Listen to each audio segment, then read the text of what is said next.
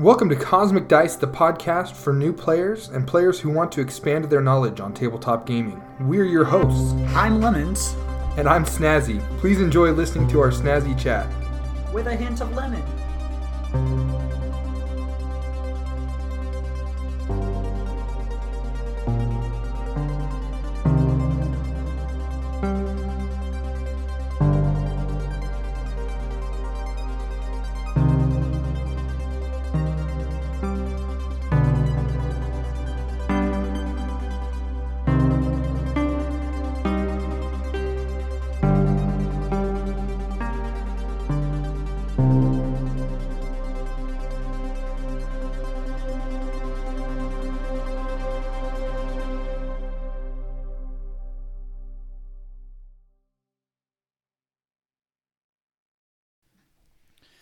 Um, so next one, let's talk about what system to use. Do you know what system you're going to be using?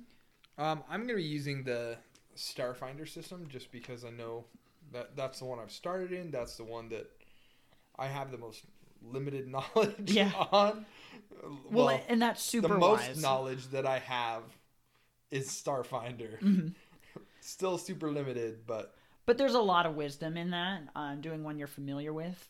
That way you're not relearning everything or even rewriting everything if you're trying to do a homebrew system. right, right.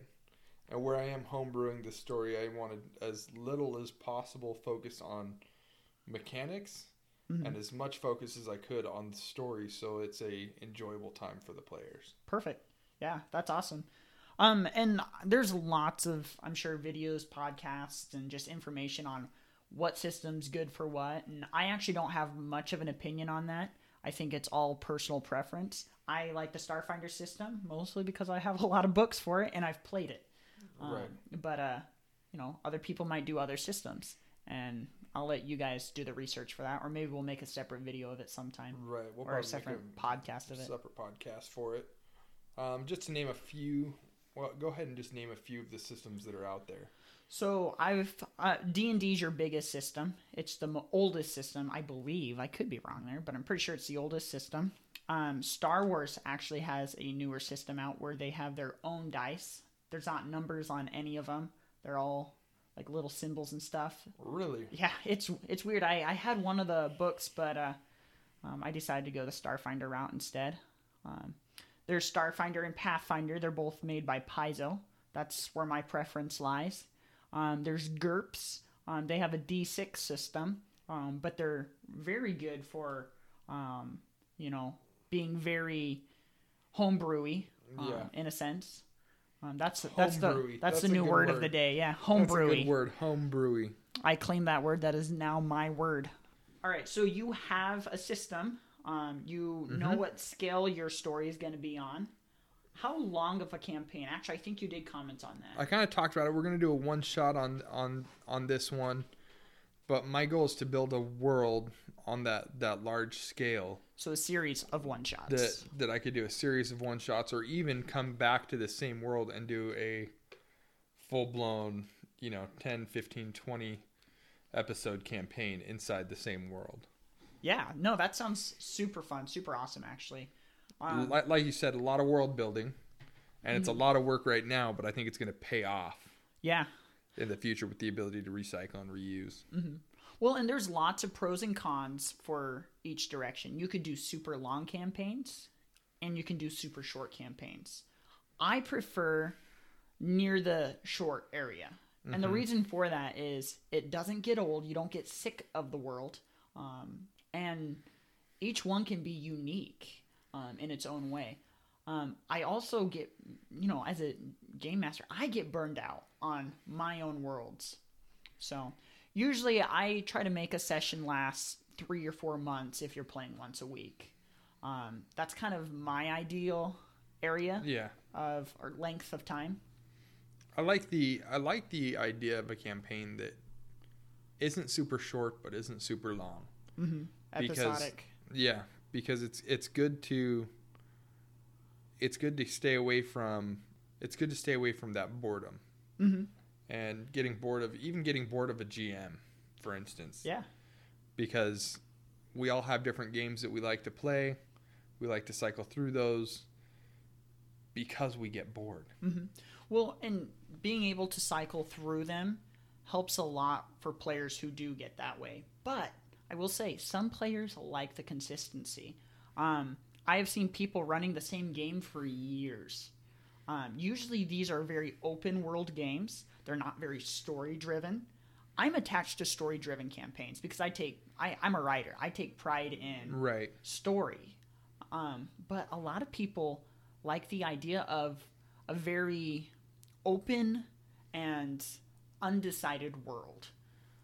The GM sits there, he's like, All right, what are you guys doing? And the players are like, Think I'm going to go to this planet. Yeah, that sounds fun. Let's go over there. Oh, cool. Uh, on your way, you uh, run into a spaceship.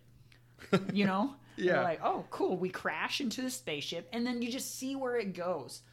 That takes a lot of skill on the game master's part. Right. On being on the ball. Um, Yeah, being on the ball, being able to describe that many different things just on on, on a the whim. spot. Yeah, on the Yeah. whim. That's a good way to say it. Um, On I mean, a whim. you're you're literally creating a story on a whim rather than creating a story and then coming into it and having to still create it on a whim because your players decide to go a different direction Exactly. or they rip the head off your robot. I mean, or either they rip way. the head off your robot. Um, so there are pros and cons to both um, both directions. You can take that. So if you're doing a long campaign where it, it's not super story driven, all of a sudden you don't have to stress about your story being derailed. You don't have to worry about your players taking it somewhere random because you already know they are Right. you never know where they're going to take it. And you know what? It's a whole lot easier to plan random than it is to plan a story. Right. Well, and when you're planning random, you can kind of guide to different points Mhm. that you want them to hit. So, say you want them to hit that spaceship, Mhm. they're going to travel off the planet at some point. Yeah. They can hit that spaceship now, or they can hit it in three sessions. Yeah, exactly. You're only planning small plots um, here and there. And you're just kind of going, I wonder which one they'll hit today. Or they're in the middle of a plot and you just kind of build off of where they ended last. hmm So, a lot easier to plan, um, less worry about derailing. Let's talk about the pros of a short campaign. I think one of the biggest pros of a short campaign is the ability to have it be action packed with role play Yeah, and good storytelling. I agree. I think role play is more fun in a shorter campaign because it's more story driven. You're like, Right. wow, this villain who you been building up to, what is my reaction going to be to that to that boss when I meet him? Am I going to just charge him because I'm I'm in rage or like what would my character do in that situation? Um and I guess you can have a lot of that role play in the other one, but there's less building up to things. And we touched on another pro of a shorter campaign is it helps with boredom. Um, yes. we yes. don't get stuck in that groove of "Uh, i guess i can miss this campaign don't know what we're going to do it doesn't matter because you know who knows where it goes and it's less of a hit or miss session Right. I was talking to someone the other day who has been in the same campaign for the last four years, oh my gosh and they play two to three times a month. That's that's a long time for one story. that is a very long time i'd actually like to see the outcome because i mean there are people who make that a great story Mm-hmm. At this point, though, the person is going to be leaving that campaign because they're bored of everything that's been going on. gotcha so they are feeling that that kind of That burnout, so that to speak. burnout. Yeah. No, I think that burnout has helped out a lot when you have a GM who switches in and out, when you have players who relieve that GM sometimes um, and take over.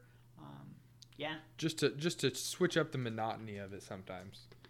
Uh, it's kind of funny to say that a game's going to get monotonous, but it's Yeah. something we're doing for fun. But it does happen. We grind in video games. There's no reason you can't look at it the same way on tabletop. There is Mhm. a grind in tabletop. So, Yep.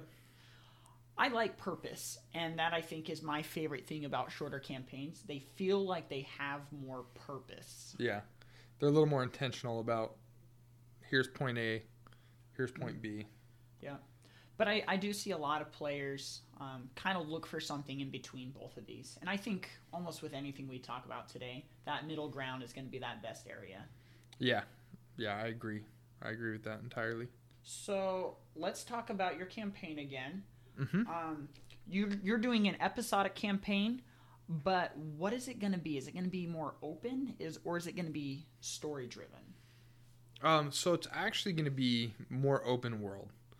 Um, I'm getting a series of places together, a series of descriptions, basically, Mhm. and the crew can go about it however they want. Yeah. It's all the same world. It's all going to be in the same area, but the crew can go about it how they want. Very interesting, and I think you're doing uh, the, this campaign in a very unique way. You're trying to hit the best of both worlds. You are doing story-driven episodically within an open world, and that I've never actually done myself. Right, and that's why I thought that's why I loved this plot, I guess, or this yeah, this plot that I'm pulling from Mhm. Is basically it allowed me to go out there in this game and I could go wherever I wanted. There wasn't any particular direction they said go this way. You could spend your entire time going around the world before you ever even found the colony. Okay, so let's let's hit that real quick. Let's do a little scenario. I'm going to be a difficult player. Mhm. Um, we're on your world. Mhm. You have a very obvious path that we need to go to, Mhm. but instead, I'm going to start my own city. Okay. So me and these players just stand on that for a long time. What do you do in that situation? I mean, In that in that situation you bring in outside forces. perfect. So you're so- bringing the plot to them. So you bring in threats. You bring in something that might make them move, whether that's an avalanche or something like that. But you, you can't, as a GM, you can't come through and say every time, "Oh look, there's an avalanche," and on the other side of you, there's another avalanche, leaving you one perfect path straight in front of you to my storyline. An avalanche. That's the fifth one this week. Fifth one tonight. fifth one today. Um, so No, I think that's I think it takes some skill to and some balance to find that. That might be a good idea for you then, is to come up with several other smaller plot lines around that area that they can end up hitting.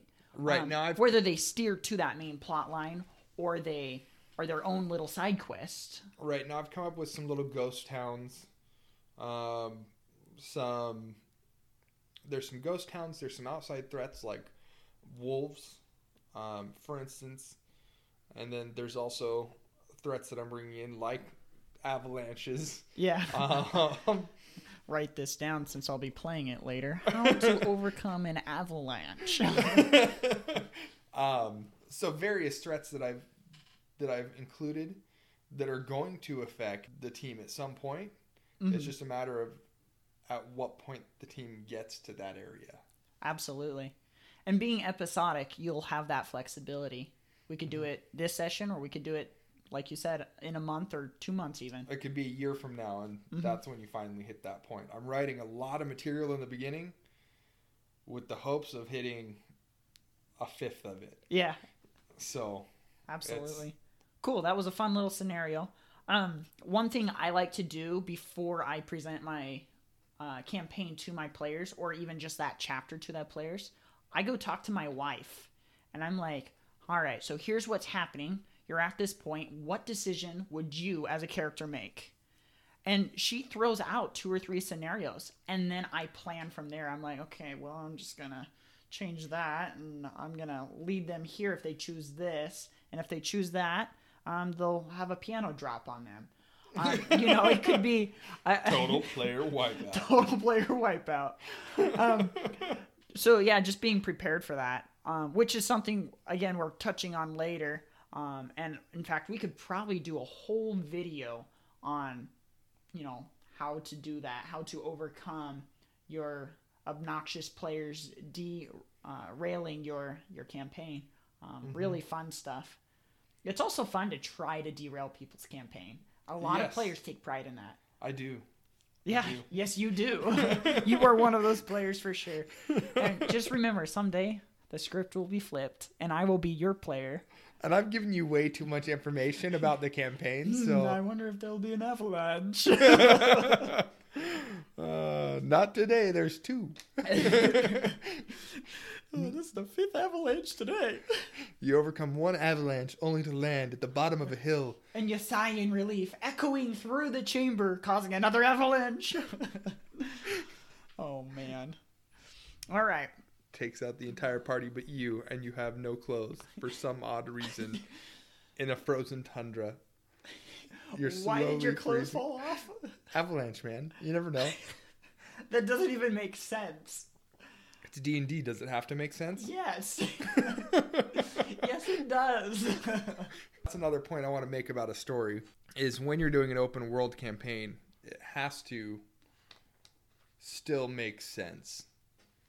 You have to be able to, on a whim, Make the- sense. make sense. Yeah, you can't just, and, I think that's a huge You con. can't. You can't do what I do and and con. say. You can't but- do what I say and just say, "Oh, uh, piano falls on you. You die." Right. Mm-hmm. There has to be a reason a piano fell on them. Like I'm gonna cut this rope that these people are pulling on. Then a piano falls on you. Right. That makes sense. Right. Don't try to pickpocket. So avalanches can't rip off clothing, for example. That doesn't make sense. Yes. Well, it does, but it doesn't. Yeah, we'll have to discuss that one later. Okay, so we've covered where to start before pen hits paper, that sort of thing. Let's talk about plot and story. When it comes to the plot and story, how do you proceed at this point? Okay. So you may have started with your plot, so you already have that covered. You may have started with your story, so you already got that covered. You have to fill in the rest of those starting blanks. So if you haven't done your character creation for your players, now's probably the time to do that. If you haven't created a plot for your story, now's probably the time to do that. So just taking those first four points we talked about plots, stories, characters, and events Next step is to fill in what you don't have. That doesn't mean you have to create every single event, but you probably should create um, some of the big events that your players are going to hit. I think these big points, I call the GM's points, um, because that's where I am going to lead the players. So you have your big points that I'm going to lead you ultimately to. I might have you go and hit some smaller points on the way. These I'm going to call smaller points or the GM's smaller points. Right. They're going to be, you know, backstories or subplots or even side quests. Which you're in the middle of writing a side quest right now, aren't you? I am, yeah. Um, because we couldn't get together um, on time for the podcast um, as a group, I'm just taking um, you and Zesty on a side quest, and we're going to be doing that tomorrow morning. But- Awesome. So so tell me a little bit about that. yeah. So what's gonna happen? No. oh man, good try though. Good I try. thought it was I thought it was worth it. he had the biggest grin, like it was actually gonna work. You try to put a man against a wall. so, do you have any questions on those points and what they are? Um, I don't really have a question on the GM's point. I mean, it kind of seems like that's the climax of the story, right? Yeah. So That's that's the tip. the GM's point is the climax. Yeah. That is your main plot showdown, your boss fight. And you can have a main point for um, just a session, or you can have a main point for the campaign as a whole. Right. Right. In fact, you probably should for each. I know I do. And then smaller points. Now, there can be there there needs to be several points to build up to the GM's main point. Um, and smaller points doesn't really cover that. What would that be considered? Would that is that where you get into the GM's path? Yeah, so your GM's path is going to be the lines between points. Okay. So the greatest thing about the paths is you don't have to write a whole lot. That's the player's job. um, they fill in the gaps between points. So I might put a few NPCs there to help guide them, but ultimately it's their job to get from point to point. Right. So, for example, if we're on a quest to seek the Holy Grail, um, and you catch wind of an old man who might know where the Holy Grail is, you and your players then are free to fill in the blanks to get to that probably first point, right? Right. Um, and so you and your players say, "All right, um, we take the high road to get, to find this old man. Um, we seek him in this town, um, and then we play through your adventure there. I might have a few, you know, smaller points on the way that might be barriers to block that path, or checkpoints to help guide you a different direction, or I might even have a whole side quest on your journey there. I like it. But you're the one who's writing the path. Right. Um, when you get to that point, you've talked to the old man. He says, "Oh, the Holy Grail, it's over here in um, Hillbilly Town," and then you go to Hillbilly Town, and that's another line that you and your players are going to fill. And it's not there because it would have never been in a hill- hillbilly town. Actually, that's why no one's ever found it. They didn't look in a hillbilly town for the Holy Grail. It's been sitting there the whole time. The hillbillies, I they live literally forever. have it at home. You have the Holy Grail at home? Yeah, it's a cup that I've written Holy Grail on. Please tell me it's like a solo cup. Uh, no, it's one of those plastic ones from the dollar store. Oh, nice. So it's not even a solo cup. Right. Nice. So, do you have any questions on points, smaller points, or the big plot point, or the climactic point? So when it comes to these points, and you've got point A and you've got point B, point A being where you start, what happens if your players decide to go to point Z Yeah. directly behind them? What do you what do you do in those Yeah, situations? they decide to just go the opposite direction completely. So first of all, that's obnoxious. Um, but a lot of players do it, and that is totally okay. Um, some some game styles are are designed for that.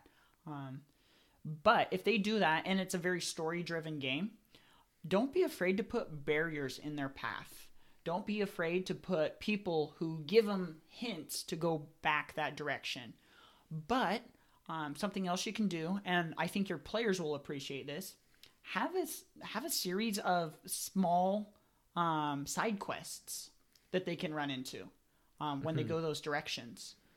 Um, I think that that is important because you're helping the players feel like they are doing what they want instead of doing what you want. No one likes a GM who is very much like, "Oh, you can't go that way. You have to go this way because I haven't written that." That's just that's obnoxious. right. And a hindrance to the story, really. It is. It, it's if the players wanted to read a book written by the GM, they would read a book written by the GM. But that's not the case. They want to help build a story with you. Right. Let them. Let them build the story they want. Right. It's not a one man show. Well, I think one of the best things that a GM can do is come prepared with a couple of extra NPCs Oh, absolutely. that have no place in their story. Mm-hmm. They have no purpose other than to be there in case you need another NPC because no one wants to sit there while you build an NPC to or waiting for the story to actually commence. Absolutely. Yeah, no, and NPCs they can do a lot. Not only can they um like direct players um and give them new quests or side quests, they can help the player grow their own personal story. Um in the sense of bonding with the player um or they could become enemies to the player and then you might want to add them later on anyway. Right. So now that you've got kind of a handful of ideas and you're like ready to actually start writing it down, um, I wanted to kind of go through a a layout. Um, I wanted to go through a layout that helps me um, write down my my Yeah. campaigns. So you have these points, right? Um, let's call these points goals, whether they're large points or small points. So I'm gonna write goal, or I'm gonna type goal, and I'm gonna list what that goal is. Um, for example, um, we just crash landed on a planet and we have to escape. Goal, big goal. Um, now I need to write down either a checkpoint, a barrier, or a consequence for decisions made. So a checkpoint is something that's going to help guide to another point. Um, maybe it's a new spaceship or some technology or repair parts to help you escape this planet. Um, it'll be in the form of an NPC or a letter saying, hey, I know where some spare parts are. They're five miles down the river. All of a sudden, you have a direction to meet this goal. Um, or I could put a barrier. Say you reach this river, you run into another NPC, and that NPC tells you, oh, you're going the wrong direction. Okay. Um, so that would be a barrier. Um, actually, in a sense, it's kind of a checkpoint too, isn't it? Mm-hmm. Let's think of an idea for a barrier. Let's talk about our last campaign. Okay. Um, we showed up. We were inside this building. We got out of the building. Once we were outside of the building, there was obviously you, you made it very clear that there was a group of guys sitting down at, at a table at the end of this alleyway. You set that scene.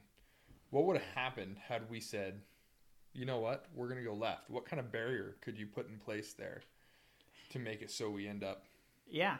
So I actually had some literal barriers um, in the sense of you guys were in this dome. So if you had gone straight backwards, you would have hit the edge of that dome and you couldn't go through. So that's an example of a literal barrier. Um, and I actually didn't set any more barriers up. I set up checkpoints to guide you to the right direction. Um, and these checkpoints wouldn't have guided you back to these guards, but they would have guided you back to any of these factions. For example, they might have been like, oh, yeah, you need to join a, a gang if you want citizenship. Oh, yeah, you should probably go to the Citadel and talk to a recruiter. Um, they'd come in the form of advice, and then you'd go talk to the recruiters and choose your gang from there. Yeah.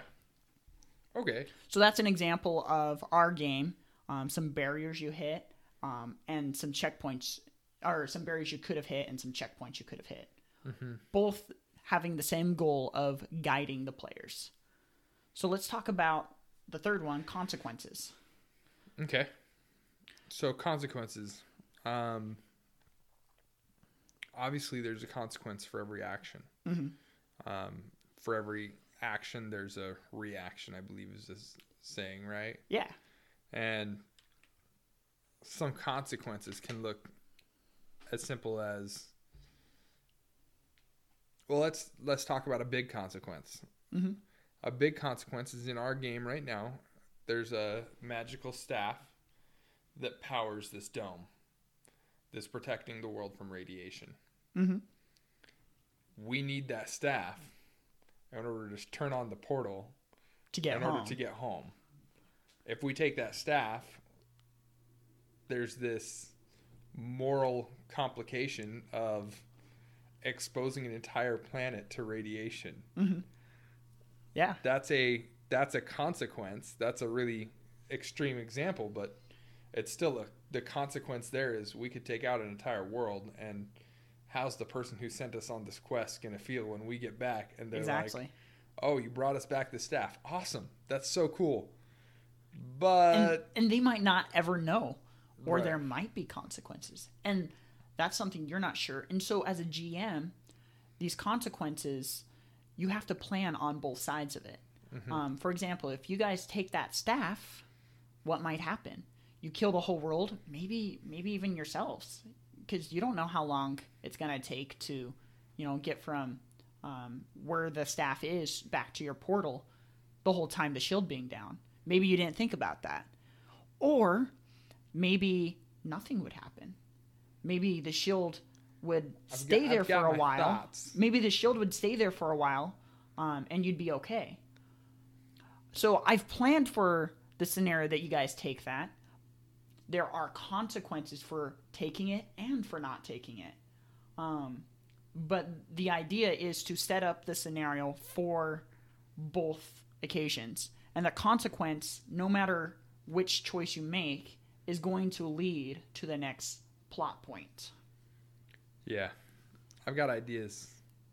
I think I think you're tricking us with this radiation bit. Yeah, Yeah, we'll see. We'll we'll see what happens. we will see what happens. Actually, uh, we'd be seeing what happens tomorrow if uh, everyone was going to show up, but now we're going to have to wait till next week. This sucks. I just need to know if he lives. Uh huh. we'll find out. The spoilers. spoilers will not be given away here, though. So, does that layout make sense? You set a goal, you have a series of checkpoints, barriers, or consequences within that goal, and then it brings you to the next point. And then you kind of rinse and repeat. Mm-hmm. Mm-hmm. I like that a lot. And then f- finally, just the the contingencies, making sure that we're expecting the unexpected when it comes to your players, because at the end of the day, every game has that player that's Or- like Or more than one of those players. that's like, you know what? I'm gonna take this mechanic from the last section and dismantle your boss with it. Yeah. Well, and every group has that player who is like, wow, my my GM worked really hard. Probably spent, you know, good 10 hours on this campaign. I wonder how I can make all of that null. I wonder how I could screw him up. And you know what? They will. Let me tell you a situation that happened to me in uh, camp. One my my very first written campaign I ever did. So I planned this big old boss scene where um, the boss wasn't there. Uh, the main bad guy wasn't there, I should say.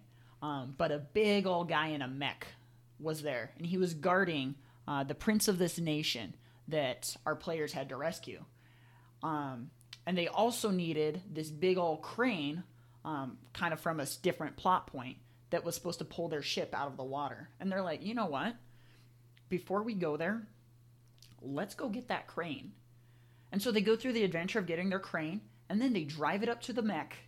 They lift it up with its big old magnet, and they throw it into the lake. I'm like, there was no fight, but like I I had to improvise, and the improv the improvising was really easy that time. You know, it's like yeah, you pick up the boss. Yep, you successfully drop the boss in the water. Yep, all your rolls are fine. Your engineering check to manage the crane was fine. He shoots a few times at you, but uh, ultimately, there goes my boss fight. um, and so I, I could have improvised in different ways, but because I was on the spot, that's what I came up with. And that made the players really happy anyway. Players love when they get to thwart the GM. Um, it's almost This is true. yeah, it's almost like defeating the bigger boss. You know, the GM's Yep. a real boss. Yep. Nope. One hundred percent. It's all us players against the GM. It is. So here's kind of what we've talked about. We've talked about where to start. We've talked about the plot, story, character creation, or event um, as different places to pull a story from. We've talked about what system to use, large scale versus small scale. We've talked about how long of a campaign, whether it's story driven or open world, uh, different points, uh, paths, and smaller points. We've talked about a different layout to be able to set up your goal, checkpoint, barrier, and consequences, and then the contingency to expect the unexpected. I think the overarching theme of today's podcast really comes down to expecting the unexpected, keeping it interesting for your players, um, keeping the content exciting. So yeah, I'm glad we we touched on like the basics of building a story, um, and I think there's a lot more detail we can go into. Yeah. we'll probably reserve for further episodes. Maybe make an episode out of each one. Um, and uh, one of those is keeping combat exciting. Yeah. Um, that's one thing you'll see a lot of people just coming up with new ideas and um, trying to keep their combat less mechanical of my roll to hit, your turn. You roll to hit, my turn. You know, different ways. I roll success. I succeed, you don't. I succeed, you don't. um, so keeping combat exciting, um, making opportunities for your players to use their skills, um, building characters and NPCs around your story, role playing, helping the group to role play. That's one that I'm working on now is helping my group to role play. Um, because we have uh, the theme of bringing in new people, a lot of uh, our players are a little bit shy. Um, And then the last one is uh, that we came up with today. Uh, do you remember what that one was? Loot goblins. How to deal with your loot goblin. So yeah, those those might be some further episodes we see. yeah, for sure. So that's what we got for you guys today. Yeah. Um. Without further ado, let's uh, cue music.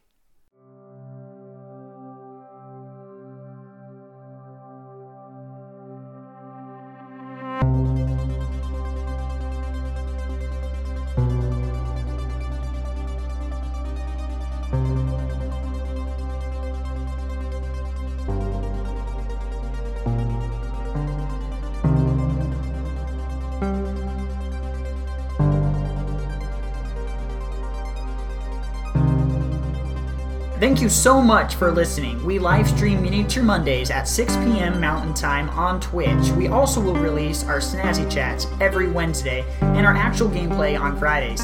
Check us out on Twitter, Patreon, and Twitch. We want to hear from you. Tell us what you're working on in the tabletop world. Are you a new player? How did you get into tabletop? Are you an experienced player? Teach us something new. We love the advice. Thanks again for tuning in to Cosmic Dice, the podcast.